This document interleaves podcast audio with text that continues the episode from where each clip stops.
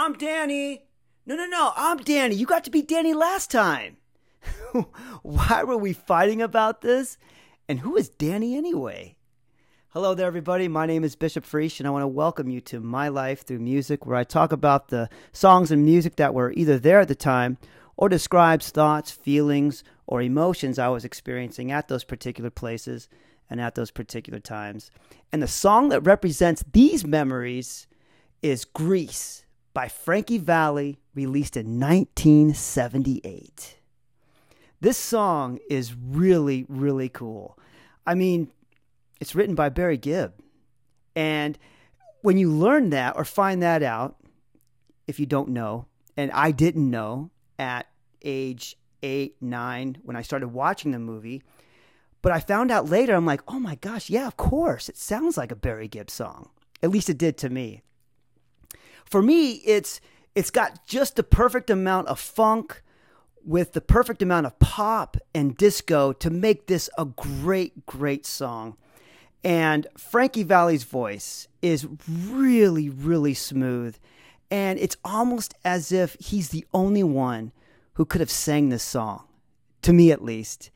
And what this song does is it hits on a lot of things that you know young people especially teenagers uh, deal with at this time um, you know things like love relationships uh, identity uh, finding out who you are and processing all of these things and all of these feelings which was definitely prevalent in the movie but were totally prevalent in the title track.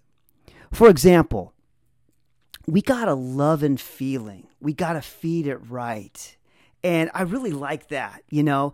Um, and this could be addressed to, you know, as a couple, you know, talking to, you know, his girl. You know, we got a loving thing. We got something going between us, you know, we've got a relationship.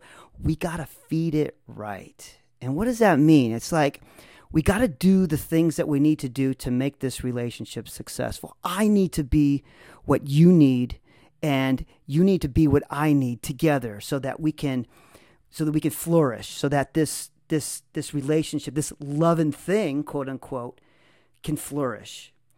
And it also talks about we start believing now that we can be what we are. Whatever that is. And we stop the fight right now we got to be what we feel. Man, that's that's pretty powerful. And when you listen to the song, at least I didn't hear that at first. You know, it's like, wait a minute, whoa, whoa. There's a little bit more of, of a deeper theme here. We start believing now that we can be what we are and be what we feel. But what are those things? Each of us individually, we have to ask ourselves, what am I? and how do I feel about that? Who am I? And it just puts those questions right up front. And then you go down a little bit more and you get to my favorite part where it says, This is a life of illusion, wrapped up in trouble, laced with confusion. What are we doing here? Very, very profound lines right there.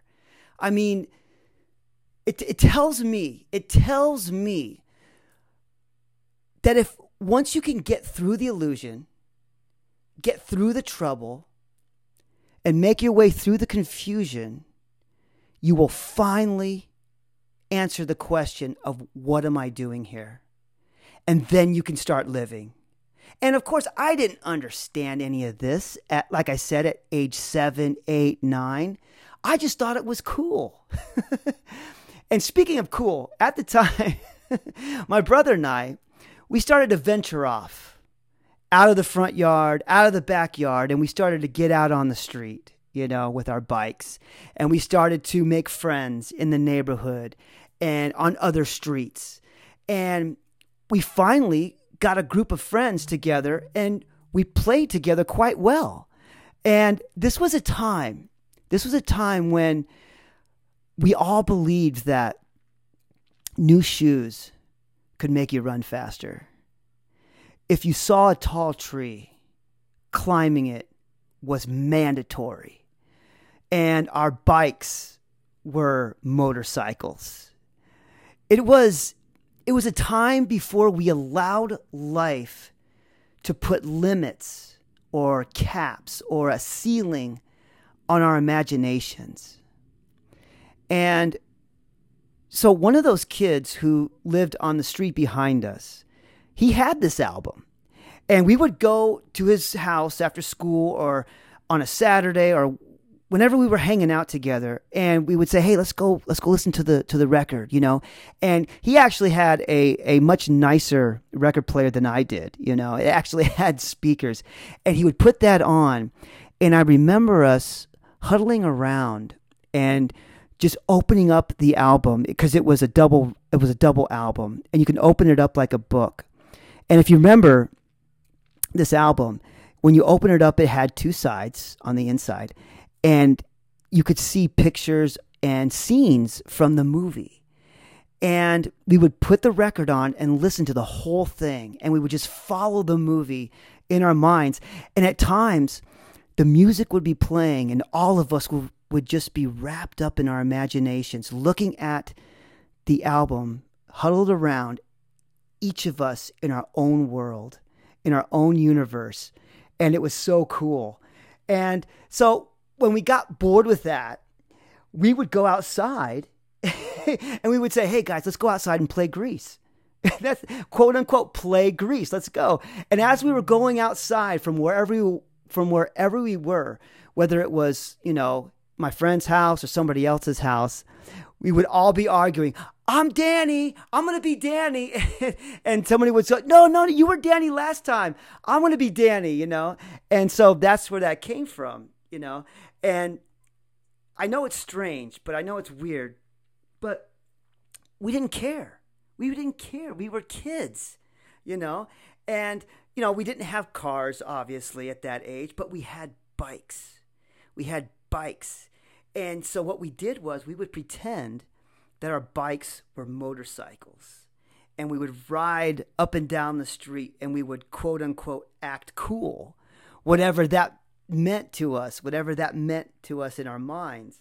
And we also pretended that our quote unquote girlfriends were riding on the back of our motorcycles with us. And we would imagine we would we would pick out girls from our elementary school and say yeah she's my girlfriend today you know? And they say no no no no that's my girlfriend. And we'd fight over the girls until we'd finally sort it all out and we knew who was was riding with who. And we would just ride around, and then we would um, we would take um, aluminum cans, soda cans, and we would stomp on them with our feet and flatten them out as flat as possible. And there was a way that you could wedge that soda can in the frame of the bike to where it stuck out, so that when the the back tire turned, it would hit the the spokes would hit that aluminum can, and it would make this outrageous sound. And it, we, we would pretend that that was our chopper. It sounded like a chopper, you know, and we would just ride up and down all day long, quote unquote, playing Grease. And speaking of Grease, the movie, um, my parents would use this movie as an opportunity to show us what it was like when they were teenagers, when they were that age. And my, I remember my dad pointing at a car and saying, "Oh yeah, look at that. That's a 55 or that's a 56 or whatever." And he would know by the body style. And my mom would talk about the way that they dressed and the way that they danced and the way they did their hair and of course the music. And it was really cool. And now I find myself doing the same thing with my kids uh, with movies of my generation. And uh, two movies that immediately come to mind for me is number one, The Breakfast Club, and number two, 16 Candles. And I use those and we watched those uh, together numerous times, and I would um, use those scenes and those situations to describe situations or describe what it was like, you know, when it was uh, when I was at, at school and when I was in high school. And now that they're in high school, they use that as an opportunity to explain to me what it's like to be in high school at this time. And it's almost like the more things change, the more they stay the same. But it was our imaginations that made those times so fun and made them so real, at least in our minds. And I've got a little more to say about imagination in the next podcast. But right now, I just reminisce when I hear this song, I, I, I reminisce of quote unquote trying to be cool, um, where forts were castles and we could stay out until the street lights came on. And when the street lights came on, you better have your rear end back home. Or you would hear somebody's mom yelling your name out of the front the front door, telling us it's time to come home. And um, yeah, bikes were motorcycles, and we had the prettiest and cutest girls in the world riding on the back, holding on to us. And this is why I want to thank Frankie Valli for this wonderful, wonderful song. And it's also why this song is where it's at in my My Life Through Music playlist. I want to encourage you to check this song out however you access your music these days. Um, if you've never heard it, I urge you to check it out. If you if you have heard it and it's been a while, go back and reminisce and I think you'll know what I'm talking about. It will take you back to the time, that place, that motion. Again, thanks so much for your time. I know it's valuable. And I look forward to being with you in the next podcast when I talk a little more about my life through music.